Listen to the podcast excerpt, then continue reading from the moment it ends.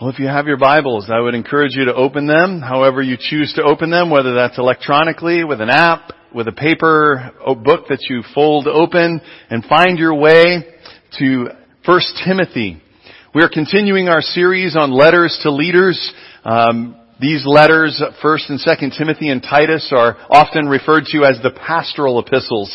And we've been trying to help you understand that's not, that's just a fancy way of saying letters, that's epistles, to pastors who are leaders, but we are finding out that we are all called to lead in some way, shape, or form in our lives. And so we invite you to take that, uh, open to 1 Timothy chapter 2, beginning at verse 1. Hear the word of the Lord this morning.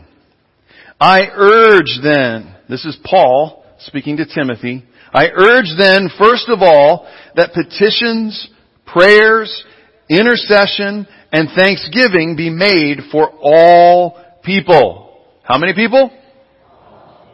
Okay, moving on. For kings and those in authority, that we may live peacefully and quiet lives in all godliness and holiness. This is good and pleases God our Savior who wants all people, everybody say all people, to be saved and to come to a knowledge of the truth.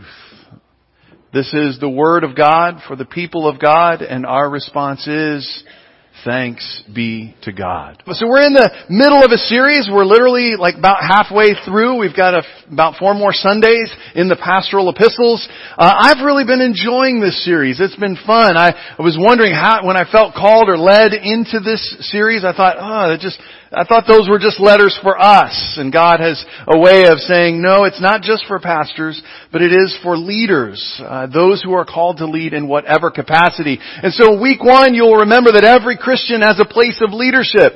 And that Christian leaders exhibit the behaviors of Jesus in their everyday lives. And we looked at what that means for us if we are called to be a Christian leader. Then we are called to see these behaviors of love, of looking for the outsider and bringing them in, of respect for no matter who, uh, what society says, we are called to live in respectful relationship with those around us and many others. And so we want to look at that. Week two, we looked at Christian leaders are called to remain even when it's difficult. They're called, yes, sometimes to rebuke, but they're to do that with love and for the purposes of seeing love restored and flourish in relationships. And we remembered that uh, we are called to remember and repeat the goal, which is love and salvation for all people. Last week we looked and saw that Christian leaders know their stories, the good, the bad, and the ugly, but also the gospel and what that means for the good, the bad, and the ugly in our lives. Well, this week we're going to look at uh, that in the fact that Christian leaders know that prayer is the fuel of leadership. Now, I don't know if you have noticed all the street rods around this uh, this town uh, this weekend. It is the NSRA Kalamazoo 2019. How many of you like to see the street rods going around? I love it. I just think it's cool. I know very little about cars, but I just like what I see. And it looks cool, sounds cool. I could envision myself, you know, going down Main Street in one of those. But I guarantee you that not a one of those drivers of those cars would think about letting one of those cars run out of fuel and run out of octane they would do that. They know, like we are supposed to know that Christian leaders, that prayer is the fuel. They know that the fuel that they have in their cars is what keeps them going. And my hunch is it's pretty high octane fuel. It's not that wimpy cheap stuff and it certainly doesn't have ethanol in it. And so we're, we want us to know, I want us to see, because I believe that most of us would not let our vehicles run out of fuel, but we think we can live the Christian life with little to no prayer life. If we're honest, I believe that this is true. This is hard even for pastors to hear. That we feel like we can live the Christian life without a prayer life. It's like thinking that we can drive your car for months and months and never pull into a gas station. So I want us to look at this this week because I think it is important for us in our daily lives. I think this is going to be beneficial and helpful for you in your daily life just as much as it is for me as a pastor. So we see first off that Christian leaders need to hear. The Christian leaders are those who hear the call to prayer. Now Paul starts off by telling Peter then, I, or, uh, Timothy, I urge then, first of all, where is it, where is it in the uh, location? It's first. I urge you then, first of all, that petitions, prayers, intercessions, and thanksgiving be made for who? All people. I want us to look at that word urge. It's a strange word. And in the Greek, it is the word parakalo. Say that with me. Parakalo. Ready? One, two, three. Parakalo. I want you to say it one more time. One, two, three. Parakalo. Now this sounds very much like the word parakletos. When Jesus said he was going to send the Holy Spirit, he said, I will send the one who will be called alongside you, the paraclete. Parakalo then means to come alongside. So often I think when we hear the word, I urge you, we think of a preacher standing up here and shouting to you down there, I urge you, come on! Let's go! Paul is writing to someone that he knows very well. And it's not shouting from the distance, go that way! It is someone who is called alongside. So much so that you are so close to them that you could just whisper in their ear. One of the greatest examples of that in my life that I was thinking about this week as I was thinking about that word was uh, happened at Trevecca Nazarene University. Back then it was just Trevecca Nazarene College. And I was sitting in a speech class and my teacher didn't realize that I had been re- wrestling with a call to ministry. And one of the things that scared me the most was doing what I'm doing right now. I had watched my dad for, at that point, 19 years, Sunday morning, Sunday night, Wednesday night, get up and share from his heart and say, thus says the Lord and preach. But I can't do that. I don't have any gifting in that area. And while I was in my speech class, we had to give a persuasive speech. And it was that time and, and Dr. Neer just said, you know, hey, I think this will be fun. We'll just have a small competition. We'll let you vote and whoever, uh, whoever does the best, we'll give a medal. I think it was one of those five cent medals that you get like in Oriental Trading Post or, you know, whatever. We just thought this would be fun. Okay, so we'll do. So I did a small devotional that had a call at the end. And my classmates did the evaluation and in the end, yes, I won. And so as I was coming up and receiving my tiny little fake gold medal, Dr. Jim Neer leaned in, Parakalo, and he whispered, I believe God really wants to use this gift in your life. That's Parakalo. It was a moment like, oh, I, he was right here. There was applauding. There was things going on, but I could hear him because he was so near. This is what Paul says to Timothy. It's like, I, I urge you. I, I'll come right alongside you. I put my arm around you. I'm whispering in your ear. First of all is the call to pray. First of all is the call of the Christian leader to be a person of prayer who knows that it's the fuel that drives the spiritual life. I hope today for you that I would come alongside you as the one who's called to be your pastor. And I want at some point in your life, in our time together, I want to remind you, my friends, you, you, you're called to pray. First of all, you are called to pray.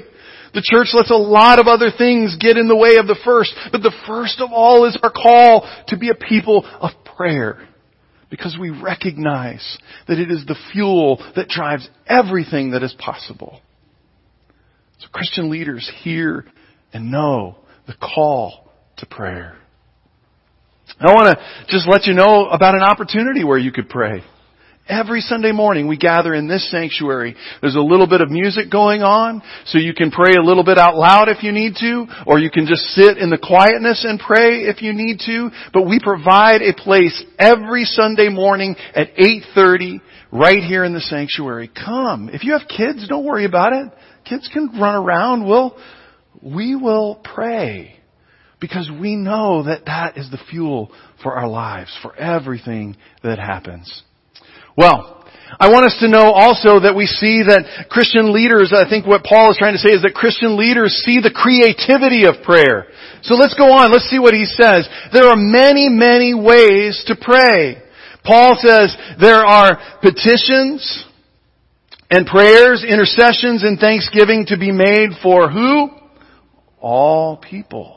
I want us to look at those, those four things that he gives us because I think it, it brings in a lot of creativity. There are petitions, and that is the Greek word deesis. You want to say that with me? One, two, three. Deesis. It means asking God on behalf of someone else. It's like you see a need in someone else's life, something that's going on, someone is struggling, somebody needs help, or you just desire to bless them. And so you spend some time in your prayer thinking of them and saying, Oh God, I know they need, they need help. So bless them, send that help. Oh God, they're, they're sick. Please send medicine or doctors or just touch them so that they can be healed. God, they're in need of money. Uh, help them to find their way to that or access the help that they need. Do you get the idea? This is petitions, right? Well, and this is, remember, it is for all people. We do some petitioning for ourselves as well, but this is petitions for all people. So we remember God. We remember them in front of God. We remember their needs. Then we move on. It seems strange to have the word prayers when we're talking about the creativity of prayer. But I want you to know that prayers is the word proseuxas. You want to say that? That's a fun word to say. Ready? One, two, three. Proseuxas. And it does mean just the generic word prayers, but it also has the connotation behind it that it is a specific place. It means going to a place specifically for the purpose of prayer. That might be a room. That might be uh, a prayer retreat. I take one every year. I go down to Kentucky and specifically for the purpose of spending a lot of time in prayer. That is proseuxos. Can I tell you one more time? Can I pause just a second? Because we have created a proseuxos for you every Sunday at 8.30 a.m. right here in the sanctuary. You will never be asked to pray out loud. This is just for you, a place for you to come with the specific intention of praying. Maybe petitions, but it is a specific proseuxos. It is a place for you to come and pray. There is also intercessions, and that is the, the word entuxis. Don't you want to say that? It's just fun to say, right? One, two, three, entuxis.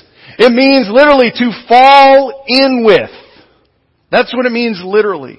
This means in your prayers, it's not just petitions where you see them and their need from afar. It is, I am in my prayers, I want to place myself directly in their shoes. I want to feel the experience of their grief. I want to feel the experience of their illness. I want to feel the anxiety of their lack of work or whatever that is. You put yourself in that place and then you pray from there. Now this gets a lot easier, I think, the older that you get. Because you experience a lot more, right? A few years ago, I, I, I could do a lot more uh, petitioning for people who had lost a father. After my dad passed away, I could do a lot more entuxis. Because I know the feelings. And I could cry to the Lord on behalf of someone else who has lost a loved one. Because I know what it felt like. This is entuxis. Sometimes it's hard. It's not about drumming something up. It's about intentionally entering into someone else's experience to share it before God who can bring the comfort, who might call you alongside them to give them a word of encouragement. Entuxis. We've, we've got to keep going. There's also Thanksgiving. And that is the word Euchar- Eucharistus. Can you say that with me? One, two, three. Eucharistus. This just means give thanks. One of the uh, words that uh, is often used for communion is the is the word Eucharist. It just means giving thanks. That by coming to the table to receive bread and cup, we say thank you to God for His provision in our life. When we are thanking God for other people or on behalf of all people, it, is, it means that we are bringing up what God has done for others. We spend a lot of time as church folk petitioning creating places to pray, and interceding for others. But sometimes we forget when God shows up and does an amazing thing and does comfort and does heal, it's appropriate for us to spend a little bit of the time saying, God, thank you for answering my prayer. Thank you for healing them. Thank you for providing for them. Thank you for the ways that you've blessed them. What an amazing thing. Don't forget that we are called to be thankful people as well. Eucharistes allows us to see this happen. So, not only do Christian leaders hear the call to pray and see the creativity in prayer, but they move on. So, I want to, I want to ask, uh, remind us again, because this is all through this letter to Timothy. Who are all these prayer types for? All people. That's true. He says right there in verse 1, it is for all people. Do all these prayers for, are to be made for all people. Now, he goes on and he is very specific about who to include. Then he mentions kings and all those in authority. Now they didn't live in a very democratic society in those days. And so probably the emperor, the one who was beginning to persecute Christians, that was probably not somebody you felt like you wanted to give much thanks for. Or that you wanted to uh, encourage or, or, or step into their shoes and try and bless them or get alone with God and pray for them. But Paul says, let's start there. That's going to be the hard one. And it's important that we read the all those in authority. I think that speaks to us today. We're okay praying for the one in our party. We're okay praying for the ones that we like. We're okay praying for the ones who vote the way we want them to. But that's not what the scripture says. It says, who do we pray for? All authority. And the purpose is not so that we can gain power. There's a different purpose that's involved. What is the hoped for result of praying for all authorities and all people? What is it? Let's look on. It's right here in, in verse 2. That we may live peaceful and quiet lives in all godliness and holiness. I'm throwing a lot of Greek at you today, and I'm doing that intentionally because I, I think we need to hear this today. I want you to, to know that that word peaceful is the word eremos. Let's say that. One, two, three. Eremos. It comes from the Greek word erene, which means peace. It means not just the absence of conflict, but wholeness. Looking at a wall, there's not one brick out of place. It is a whole wall. It is an erene wall. It is complete. Looking at a life. So Paul is saying in your life, we're praying for those people and all the authorities and powers so that we can live whole, complete lives. It is peaceful. It is a life that is free from disturbance.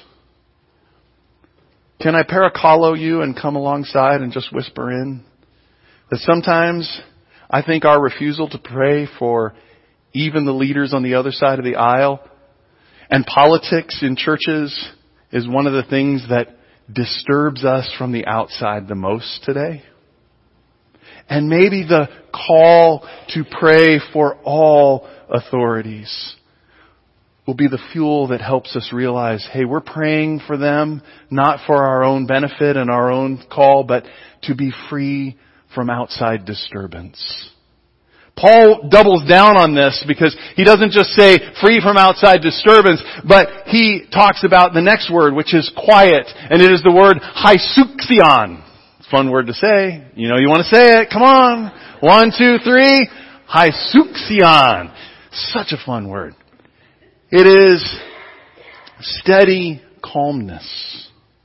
So where the first word is free from outside disturbance, this is a steady calmness.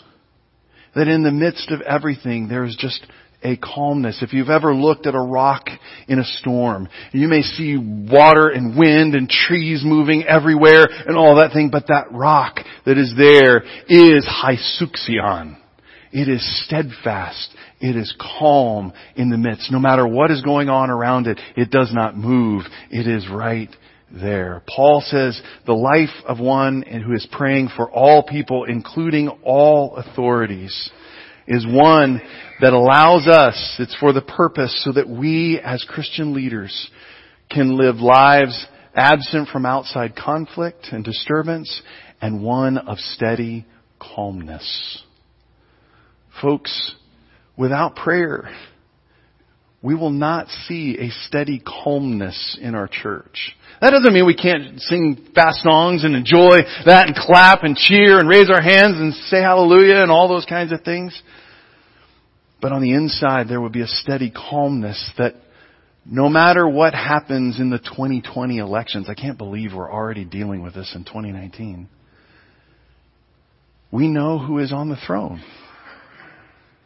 And there is something that we want to be about praying so that we can continue to live without outside disturbance and in steady calmness.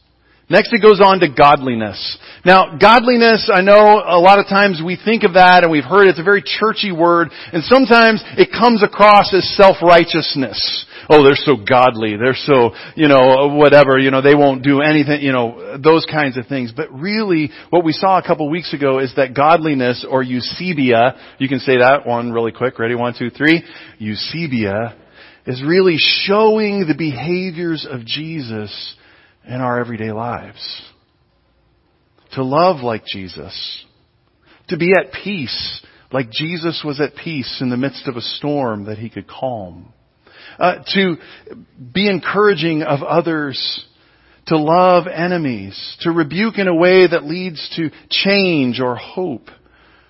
These are the behaviors that the Christian leader is called to model, and this will only happen through the fuel of prayer. And lastly, the word is holiness. Now, as Nazarenes, you would think this is where the message is going to start, right?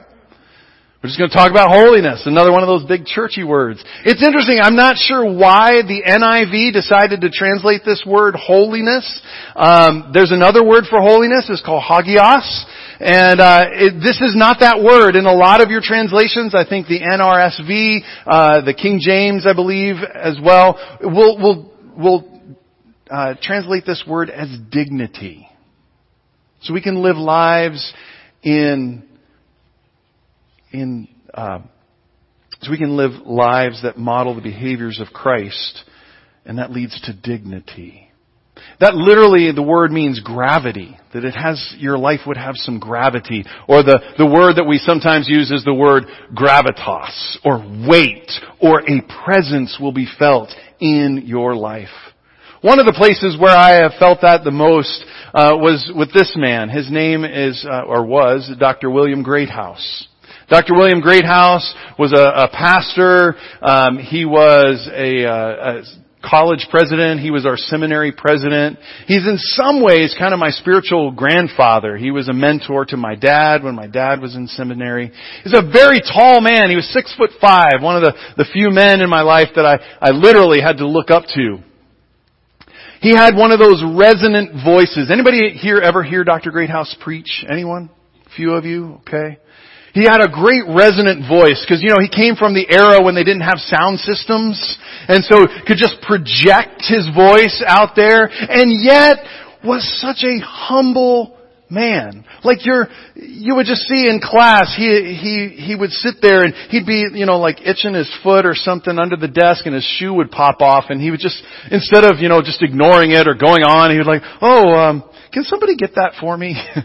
and you just go pick it up and he was just like a child in some ways in this, but such incredible amount of study and prayer. And you just sense when you were in his class that you were in a presence. There was a gravitas to his life. And I believe that that came because I know Dr. Greathouse prayed. And I saw the characters of Jesus in his life. In fact, when I was fortunate enough to have him teaching my theology of holiness class, he had severely limited all his stuff. He was a former general superintendent. He was a seminary president, a college president. He was asked to speak all over, but his wife began to show signs of Alzheimer. And he felt the call of God to just say, all of that has to go and I've got to take care of her. And the one thing he kept was this class. So he would have someone come and sit with his wife so he could come and teach us young men and women about holiness. There's a gravity. There was a gravity to his life. His life brought forth the presence of the one in whose presence he quietly and peacefully lived day in and day out and you sensed it. You knew it. You were there and you could tell there was something different. There was a weight. There was a substance. There was a gravity. You can't see it. You can't, but you just know it's there. This guy knows the person he's talking about when he talks about Jesus. Now, it's not just for him. Because I experienced that sometimes with my dad. I, I sense that with my mom. I sense that with Linda Seaman. I, I sense that with Lois and Ivan Smith from this congregation. You just knew. When I went to visit Ivan and he was so sick and I'd want to go and be encouragement, there was a weight of Christ's presence there that I usually left feeling encouraged. Because I had been in the presence of the one that Ivan had spent much time in the presence of. So this is not just for big theologian, general superintendent types. It comes all the way down to you and to me. We are called into the time of prayer. Lastly, Christian leaders not only hear the call and see the creativity of prayer, but Christian leaders seek to experience the character of prayer. And this is what I'm talking about with Dr. Greathouse and all those people down to Ivan and Lois. They understood the character of who they were praying to and in whose presence they were as they were praying. Paul says to Timothy, this is good and pleases God our Savior. This prayer, this, all these types of prayers for all people and all those who are in authority. It's good and pleases God who wants to save. There it is again. How many people? All people. God wants all people to be saved and to come to a knowledge of the truth. That's gospel, folks. That includes you. That includes me. That includes your neighbor down the street. That includes the person who annoys you at the desk next to you. That includes the person who is working to undermine everything you do. God wants even them to come to be saved and to come to a knowledge of the truth. All people saved. That's a, that's a tough word.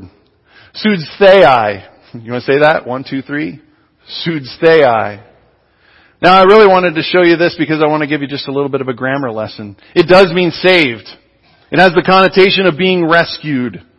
I was lost and I'm being rescued. I was clinging to that cliff branch and somebody rescued me. But in the grammar of that day, it is an aorist.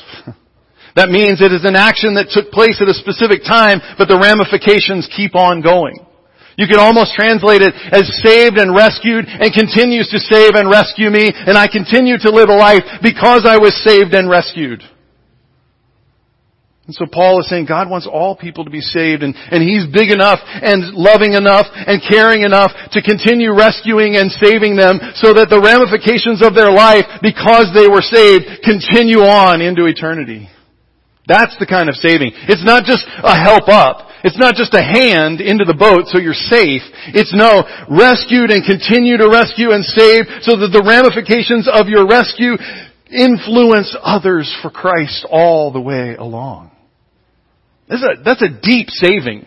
That's a deep rescuing. And God wants this for all people How's that going to happen? How's the rescuing going to happen? We don't have a lot of time. So knowledge, epigenosis, you can say that sometime later. Epigenosis, Epigenosis does not mean knowledge like I read in a book and I memorize certain facts about God. Epigenosis means it is a specific experiential knowledge of something. It's that kind of knowing. Like I've experienced a car wreck, a severe one that knocked me out. I know, I epigenosis what it means to be in a car wreck. And Paul says, God longs to rescue all people and continue rescuing them so that their lives display His love all throughout eternity. And that will happen as they have an experiential knowing of the truth. That truth is that this really is God's character. You see how this just works in a wonderful back and forth? That it is a God who longs to rescue and continue to rescue so that that person's rescued life makes, has meaning all the way throughout eternity and they will be rescued as they have an experiential knowledge of this God who really does long to rescue them in a way that continues to save them so that their lives that have been rescued live on out and display His love throughout eternity. You can just keep going and keep going and keep going. This is why it is important to remember that we are saved and continue to be rescued by experientially knowing the God who longs for all people to be saved and continually rescued. It's not about memorizing a creed so that you can give God the bullet points of what faith is all about. The call of the Christian is to experience the God who loves you that deeply and loves all people that deeply, even the people that you can't stand. God loves them that deeply. God loves you that deeply. God wants to rescue you that deeply. God longs to save you that deeply and He wants you to experience it, not just know about it, but to know deep in the heart of who you are, know that He is this kind of God. That's what we're inviting you into. And that can only happen as we hear the call to participate creatively in the model and character of God through what? Prayer. You see why we maybe need communion before we talk about this? Because this is the foundation, folks. Our 10-4 vision is meant to help us all those ten things that are on the wall out there and that you keep hearing me talk about over and over and over again for the last 15 or 16 months is to help us peacefully and quietly show the behaviors and presence of Jesus in and as a church body together. And I believe that the only reason why I'm telling you, I, how many of you saw my Facebook post just kind of summing up the last 15, 16 months? It's amazing. I just went to a conference with our district pastors. Had so many people say, I can't believe it's, it's incredible to watch that and read all that has happened. And I just say, I think the only reason why all of that has happened, yes, we've had some incredible people step up and begin to invite and do all of these kinds of things, but the reason why it is happening is because at 8.30 in the morning and at many other times throughout the week for many people, people gather to pray. They hear the call and they know that they want God to do something in Cross Community Church that allows us to live quietly and peacefully the behaviors of Jesus and to talk about the God who really saves and invite people really into this real experience. And I don't think it could happen.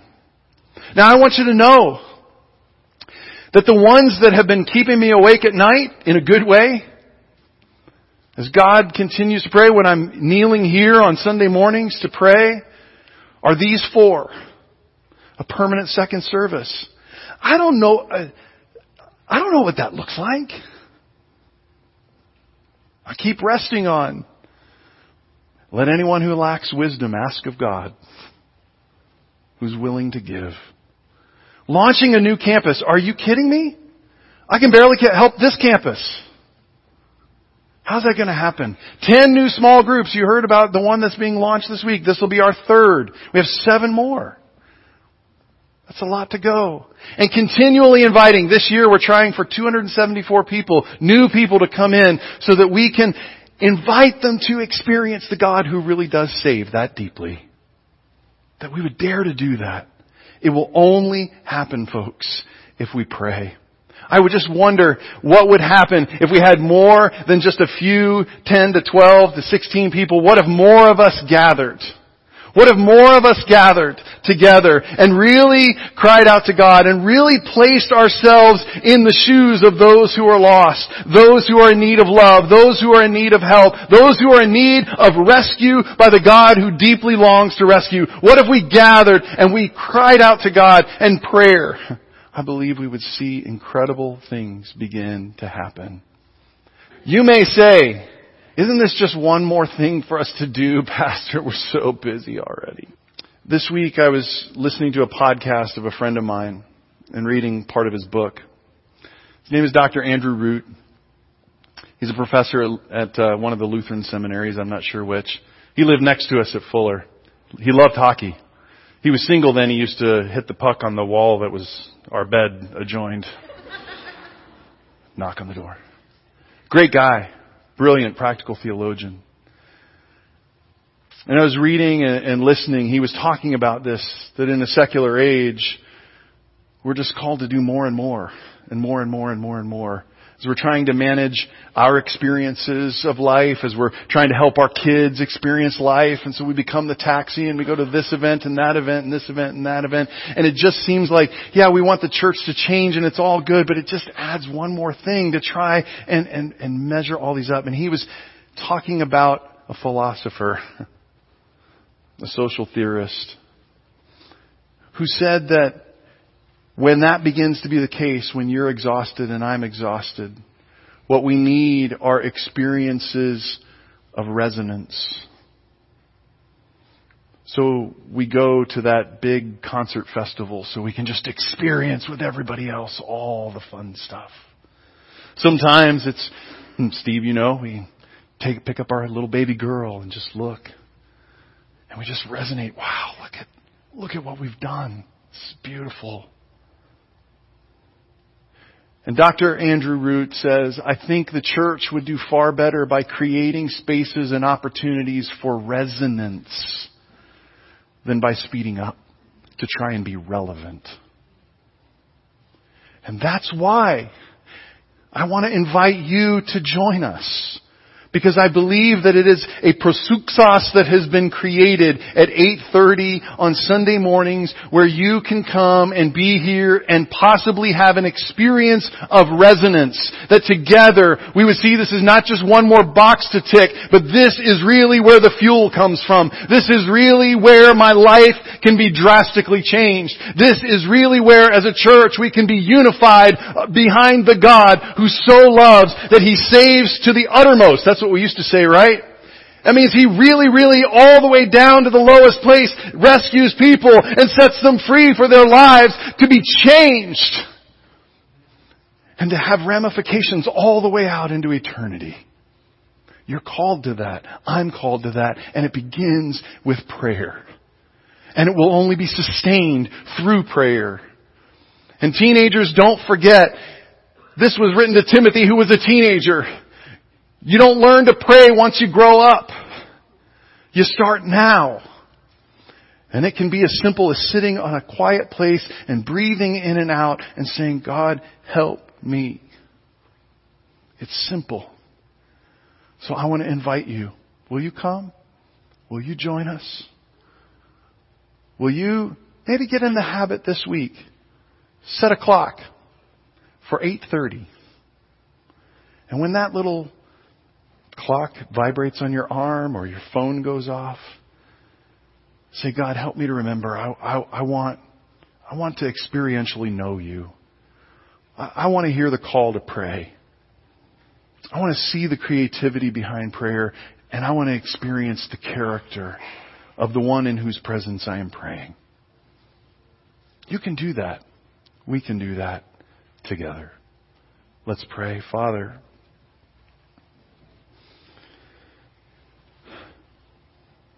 This is hard. Because our lives are so full. And what we need is not one more thing on the list, but to, to enter into those experiences that cause us to know, experientially know, that you are the God that loves us that deeply. That reminds us of how, how you saved us. That gives fuel to our lives, that energy that allows us to live those rescued lives out into eternity. So call us, Father.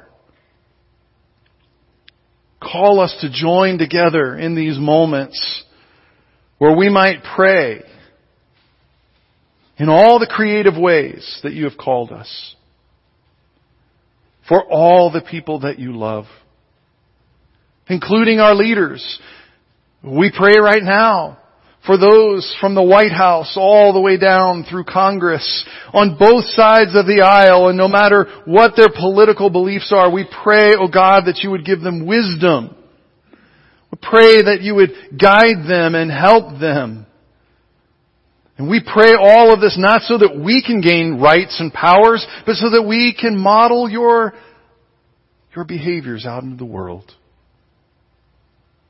And we can show our kids and invite them into experiences of the great God who rescues. We pray for all kings and all authorities around the globe, not just our friends and allies, but again, for the peace of the world, that your church can be whole and continue to show others the God who saves. We love you, Jesus. Thank you for rescuing us. Thank you for setting us free. Thank you for inviting us into those moments where we can experientially know you. For we are grateful. Send us out in the truth of the God who rescues. For we pray all of these things in the name of the Father and the Son and the Holy Spirit, one God forever and ever. Amen. Would you stand and receive the final blessing? Don't forget, set your clocks, 8.30. Say a brief prayer. See what happens. Join us next Sunday. It's a great way to start the day. And now, may you, epigenosis, know, experientially know, the God who rescues and saves all the way along and sets you free to live your rescued life in His love for all eternity. I pray that love will lead and guide you to love your friends, your families, your neighbors, your acquaintances, those who annoy you, and those who seek to undermine you. And may you find the truth that as you pray for them, God will change your heart that you might know how deeply He loves even them. And I pray this in the name of the Father and the Son and the Holy Spirit, one God, forever and ever. Amen. Go in His love. Go in His peace. God bless you.